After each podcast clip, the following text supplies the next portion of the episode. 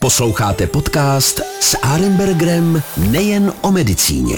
Dobrý den, dámy a pánové, vítám vás u dalšího pořadu S Arenbergerem nejen o medicíně. Já tady mám velmi milého hosta, k kterému nebo k jeho oboru mám velmi blízký vztah, protože můj tatínek dělal stejnou specializaci a já dokonce asi do pátého ročníku na fakultě jsem předpokládal, že budu dělat to též, takže tatínek mě učil všechny ty taje, které se normálně na fakultě neučí, abych to už věděl dopředu. Nakonec jsem to změnil a jak víte, tak jsem dermatovenerologem, která s touto oblastí má jenom vzdálené styčné body, ale člověk je člověk, takže my jsme propojeni určitě ze vším všudy, všude možně, ale já nebudu dlouho povídat na úvod. Já bych vám hrozně rád představil pana profesora Pavla Rozsívala, který byl dlouholetým přednostou různých pracovišť v České republice a hlavně v Hradci Králové, kde šéfoval oční kliniku. A dneska si budeme povídat o očích. Vy, kteří špatně vidíte, nebo možná budete špatně vidět, tak určitě on je jedním z těch, které byste měli navštívit. Můj tatínek, který tedy byl oční lékař, jak tady prozradím, tak ten říkal, že očního lékaře v životě potřebuje každý. A je to asi pravda, dermatologa jenom třicet procent populace, takže my jsme na tom hůř. Pokud se to veme, tak jestli máme dostatek klientů, na druhou stranu máme o sedmdesát pět procent méně práce než oční lékaři. Pane profesore, je to na vás. Řekněte mi na úvod něco o vás, co jste dělal, jak jste se vlastně dostal k očnímu, asi logicky, protože já vím, že nějaká paní profesorka Rozsívalová napsala knížku Strabismus, čili ošilhání, a domnívám se, že je to vaše maminka. Takže řekněte nám něco malého o sobě. Dobrý den, pane profesore, vážení posluchači, moc děkuji za pozvání, velmi si ho vážím a jsem rád, že můžu tady povídat. Co se mě týče, tak já sám teda jsem měl tatínka neurologa, takže jsem to měl podobné, zvlášť na tu neurologii jsem se musel nachystat teda lépe než na normální doktor na atestaci, na zkoušku z medicíny, ale sám se musím přiznat, že jsem jako oční nějak nechtěl dělat. Ale potom, když jsem končil školu, tak mě profesor Řehák, můj budoucí šéf v té době, což jsem nevěděl, nabídl místo na očním a prostě takovým jednoduchým způsobem jsem se stal očním lékařem, aniž bych tedy po tom oboru jako toužil nebo byl k němu nucen celou dobu školy. Fakt je ten, že jsem tak úplně nechtěl dělat to, co moji rodiče, protože vlastně oni docela, docílili docela velkých úspěchů a věděl jsem, že pokud bych zvolil jejich obor, tak budu celý život s nimi srovnáván. Takže to byla jedna z důvodů. A můj syn teda v podstatě dneska je pediatr a taky nechtěl dělat oční, takže něco to, něco to asi má do sebe. Jinak jsem prvních deset let teda po škole strávil víceméně na klinice v Hradci a pak jsem, jak jste správně říkal, byl dva roky primářem v Teplicích, potom sedm let na krajské nemocnici v Ústí nad Labem. Od roku devadesát tři do roku dva tisíce patnáct jsem byl přednostou oční kliniky v Hradci Králové. Mm-hmm. A vidím, že teda oční děláte pořád dál, protože dneska jste odběhl jenom od operačního stolu a e, přišel k nám do studia a to jsme moc rádi. E, dneska jste dělal kataraktu, šedý zákal? Ano, ano dneska, jsem, dneska jsem operoval v Ústavu leteckého zdravotnictví, kam pravidelně dojíždím, kde pravidelně pracuji. A je to jedna z destinací, které v posledních letech navštěvuji, protože díky tomu vlastně, že už nejsem přednostou kliniky, tak mám mnohem víc času, abych se věnoval tomu, co mě těší a co mám rád. A musím říct, že tato etapa života, aniž jsem to dopředu tušil, je docela pěkná a doufám, že mě ještě dlouho vydrží. Můj tatínek na první oční klinice měl šéfa pana profesora Dinsbiera a před vysíláním jsme si o něm trochu povídali. Rád kouřil viržínka, občas si je namočil do opiové tinktury, takže měl i dobrou náladu během operace a pevnou ruku a e, tam se operovaly katarakty, takže se vlastně odřízla nějak z půlky rohovka, někdy se dokonce nastřihla duhovka, aby se e, čočka dala vytáhnout a pak se nasadili a to určitě známe e, třeba od e, pana prezidenta Husáka. Nasadili se takové velké brýle nebo silné brýle, které připomínaly e, dno e, skleníček od hořčice a tím byla operace vyřešena. Dneska těch brýlí vidíme relativně málo takhle mezi spoluobčany. Ta katarakta se operuje nějak jinak? No, máte pravdu, to, jako, to je prostě prehistorie, že já to teda tak trošku pamatuju ze svých začátků, protože už je to opravdu dlouho a pana profesora Dinsbiera jsem také znal s jeho svěřinkem, tím byl teda jako populární kouřil všude, neměl žádný problém. Já Dožil jsem, se asi devadesát, no, že jo? Tak takže... není to propagace kouření teda, ale prostě někdo to tak má. A já sám si pamatuju, když jsem začínal, tak se běžně teda na operačních sálech kouřilo, což je dneska jako prostě naprosto nepředstavitelné. Vím, že chirurgové, já to teda nedělal, ale chirurgové si zacvakli cigaretu do peánu, aby se nemuseli znesterolnit. No prostě dneska, kdyby to někdo jenom zkusil, tak o ty sestry vyhodějí ze sálu a ředitel z pracoviště. A přijdou o akreditaci to, to taky.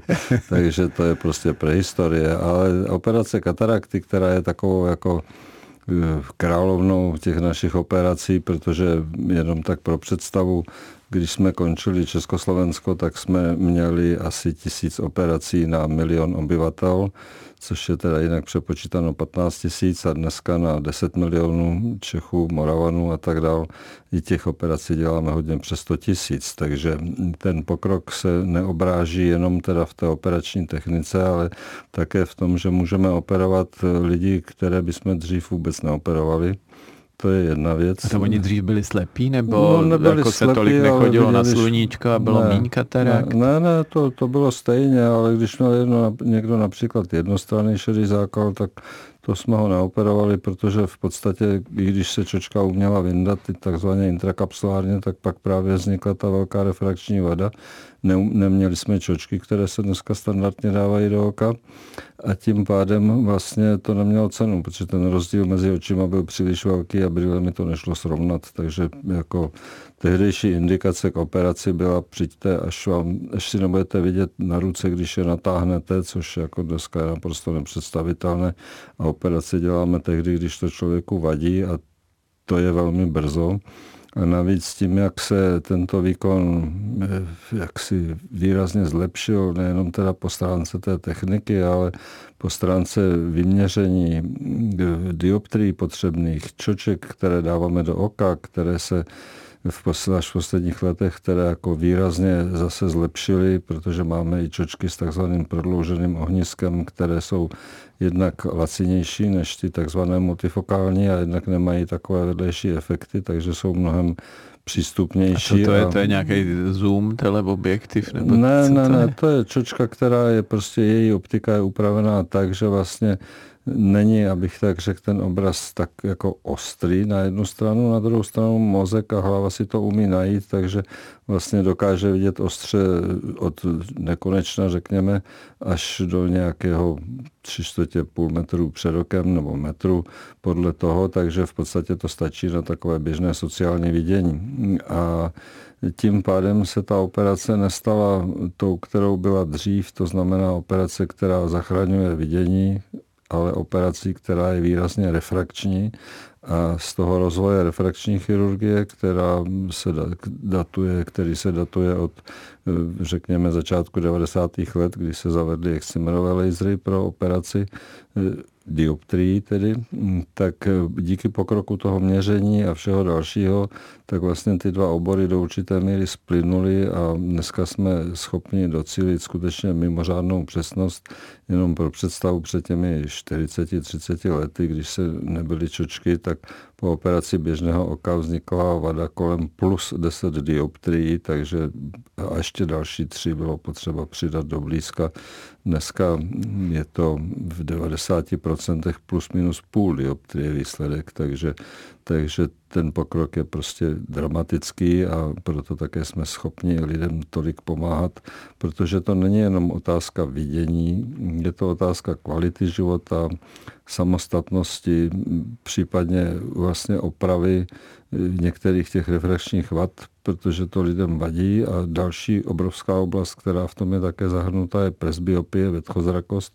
To jsou lidé po těch čtyřiceti, čtyřiceti pěti, kteří potřebují brýle do blízka, mají takzvaně krátké ruce a těch je teda na světě asi tak dvě a půl miliardy. A oni existují snad i flexibilní čočky, které když se dají včas a asi ne moc pozdě, tak je možný i zlepšit akomodaci, čili jako měnit ohniskovou vzdálenost té čočky. To je, nebo to je, pane profesore, marketing. sen, ne, ne, to není marketing, to je sen náš teda. Pane. Strašně moc se na tom pracuje, ale prostě tak to říkají Američané, že tu čočku, kterou dáváme do oka, je bohužel, teda, nebo bohudík, jenom lidský výtvor a neumíme do oka dát čočku, kterou nám dal Bůh, když nám bylo dvacet, takže ale snažíme se o to, je velká potom poptávka samozřejmě, ale prostě se to nedá tak jednoduše udělat. Před dvaceti pěti, třiceti lety nám slibovaly firmy, že do kr- několika let to bude na trhu, ale ještě to, ještě to není. Prostě čučka, nejde to která vypérovala jako naše, tak ta nefunguje. Ne. Ale, ale ono jsou tam... takový, jsou takový jako náznaky, ale, ale je to komplikovaný a navíc jako problém je v tom, že to je operace, jak jsem řekl, masová. Na světě se těch operací dělá tak asi třicet až čtyřicet milionů ročně. A ta potřeba pořád roste, protože podle, podle předpovědí v roce dvacet třicet, což je za chvíli teda, tak by těch lidí, kteří potřebují operaci šedého zákalu na světě, mělo být jedna celá dvě miliardy. No tak to je hezký. Můj tatínek mi popisoval, jak dělali e, operaci, když já jsem chodil do školy a e, to se dělalo tak, že se vlastně uřízlo kus, nebo díra do rohovky se udělala, e, pak pokud lovili čočku pinzetou, tak e, si ještě odstřihli e, duhovku, takže tam bylo vlastně takové černé okénko nad zornicí.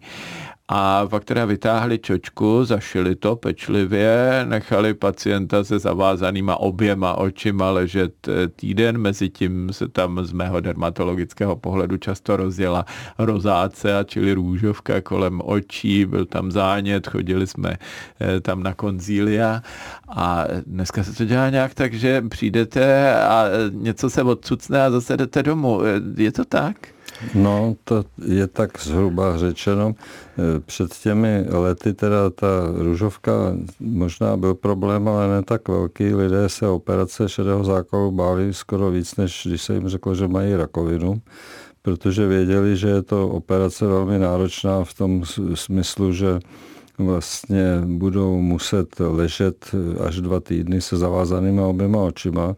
Nebyla prevence tromboembolické nemoci, takže jako i když to nějak dopadlo teda, a jako musím říct, že ještě předtím, než se to začalo šít, tak se to taky nešilo, takže to prostě ne, ne, neuvěřitelné. A potom teda, když ten člověk se posadil po dvou týdnech, tak mohl dostat trombózu a umřít na trombózu srdce. Takže to byla skutečně riskantní operace. Potom se to teda vylepšilo. Pobyt v nemocnici, když já jsem začínal, byl kolem dvou týdnů, ale už nebylo potřeba takhle jako zavazovat a tak dál. V obě oči teda stačilo jedno. A, ale dneska, protože se ta operace dělá mikrovstupem kolem dvou milimetrů a i tak dál, tak vlastně pacient přijde, připraví se na operaci. Dneska teda stačí vlastně jenom povrchově znecitlivit oko, to znamená kapkami. Čočka sama o sobě žádné nervy nemá, takže tím pádem se nemusí umrtvovat, proto ta operace v podstatě nebolí.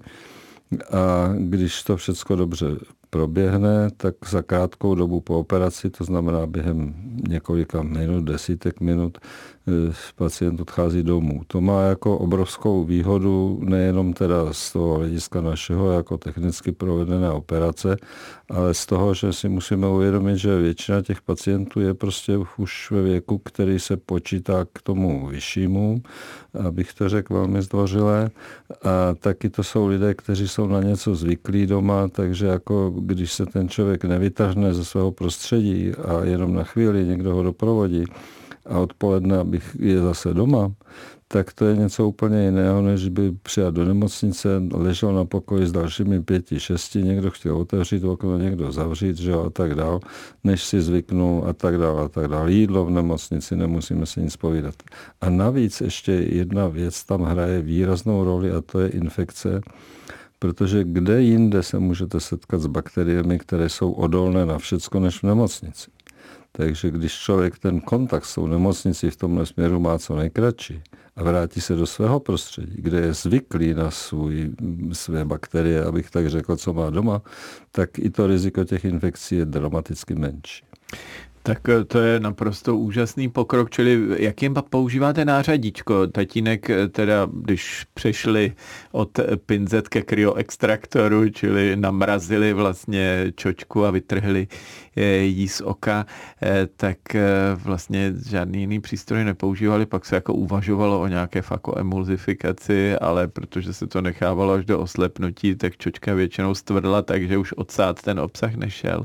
Co vy teďka vlastně děláte a jakým způsobem těma dvěma milimetrama tam dáte jinou čočku?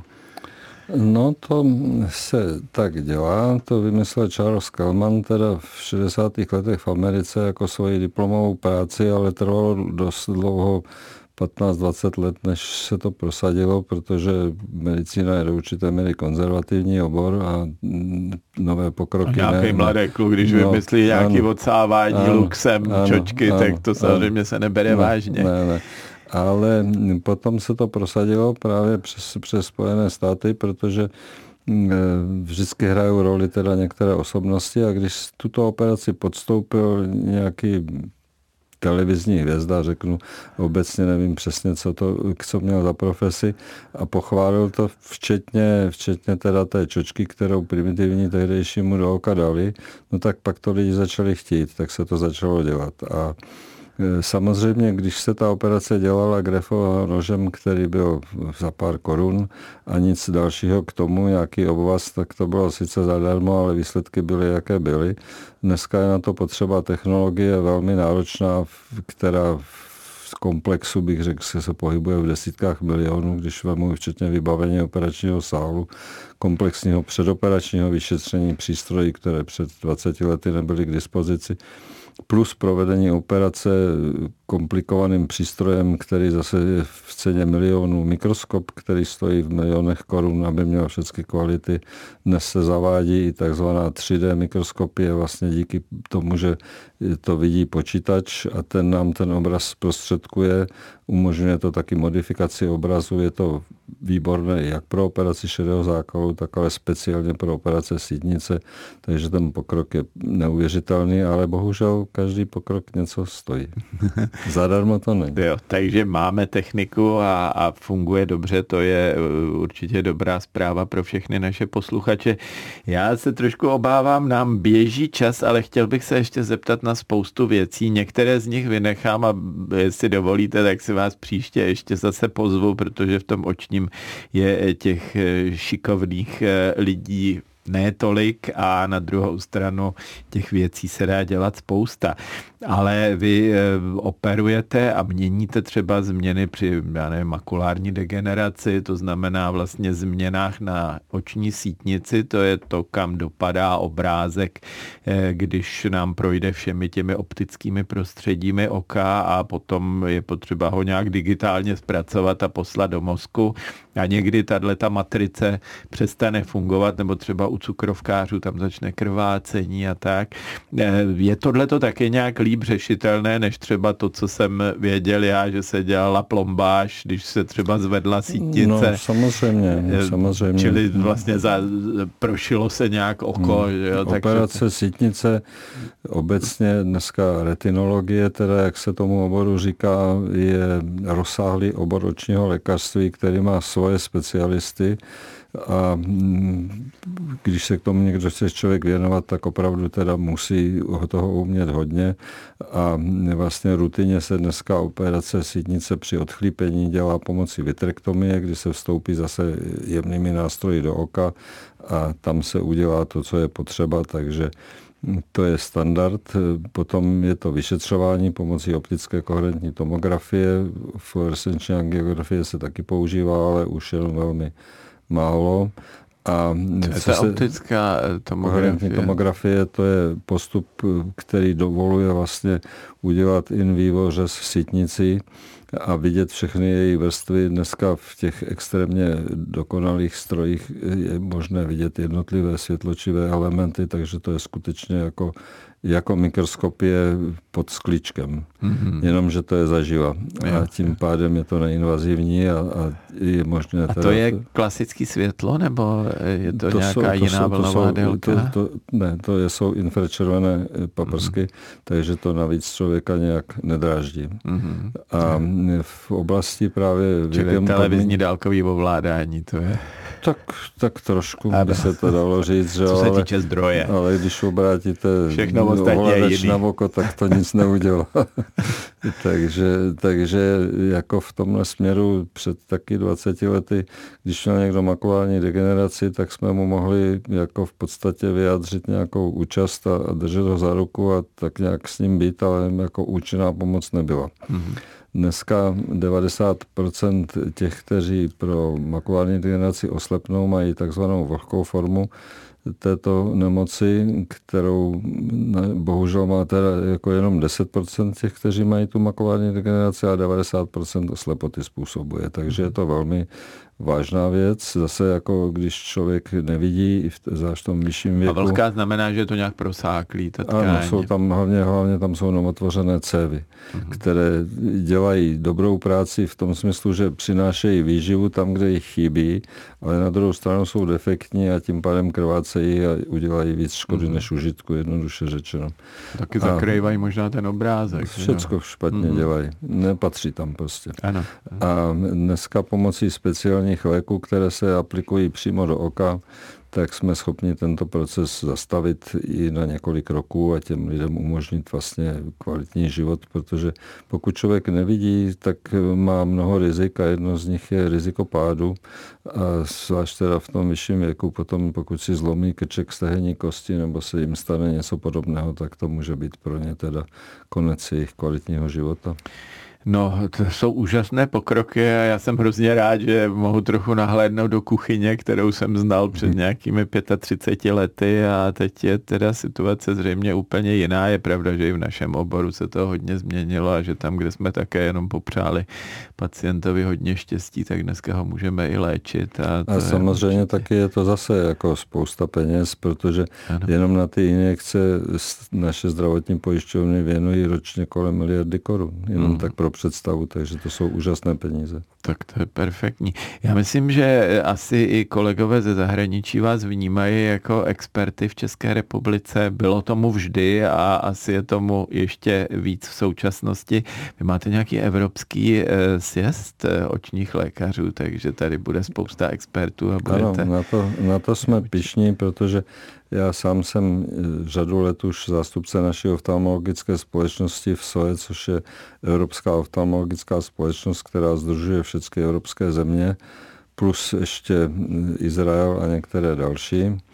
A vlastně jednou za dva roky tato společnost pořádá sjezd někde v Evropě, takže máme šanci jednou za mnoho let teda takovou akci mít v Praze. Měla být už před dvěmi lety, ale bohužel covid tenkrát všechny takové ty setkání zlikvidoval a dělat to přes počítač to nejde.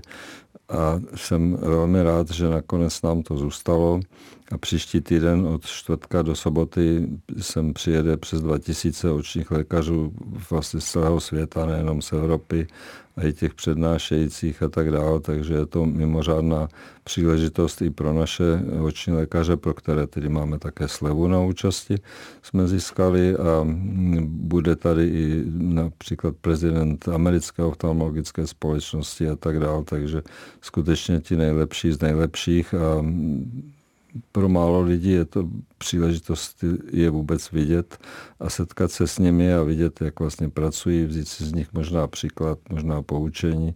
A navíc jako samozřejmě je to velký dar i vlastně ze strany Prahy, protože Praze to přinese samozřejmě spoustu lidí, kteří sem přijedou, a město, hlavně město Praha teda je velmi v tom jaksi spolupracující, protože jsme i od hlavního města Prahy dostali výrazný dar, který nám pomůže vlastně i v tom, aby ten sjezd byl co nejlepší. Já jsem rád, že to můžu takto veřejně říct, protože to nebylo snadné.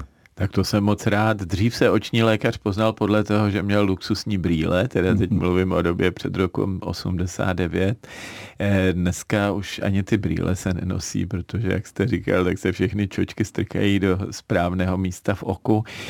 Pane profesore, já jsem moc rád a právě vám gratuluju k tomu pořádání kongresu evropského, což je určitě obrovská nejen výzva, ale také ocenění práce českých oftalmologů a jsem rád, že to takhle správně funguje a bohužel teda musíme skončit, protože povídáme už dokonce trošku přes čas. Moc děkuju. Měl jsem tady dneska pana profesora Pavla Rozsívala, který byl dlouholetým přednostou oční kliniky v Hradci Králové, ale pracuje stále dál, zachraňuje lidem zrak a to jsme moc rádi, pane profesore, děkuju moc nejen za sebe, že jste přišel, ale i za naše posluchače, že jim takhle pomáháte a budu se těšit. Já děkuju za laskavé pozvání a věřím, že se zase ještě někdy sejdeme, protože opravdu jsme nestačili zdaleka probrat všecko, co by se nabízelo. Děkuju. V té učebnici ještě spousta dalších věcí a bohužel i v ordinacích, máte pravdu. Moc děkuju, že jste přišel, hezký den a nashledanou vám i posluchačům. Děkuju, nashledanou. S Arenbergerem nejen o medicíně.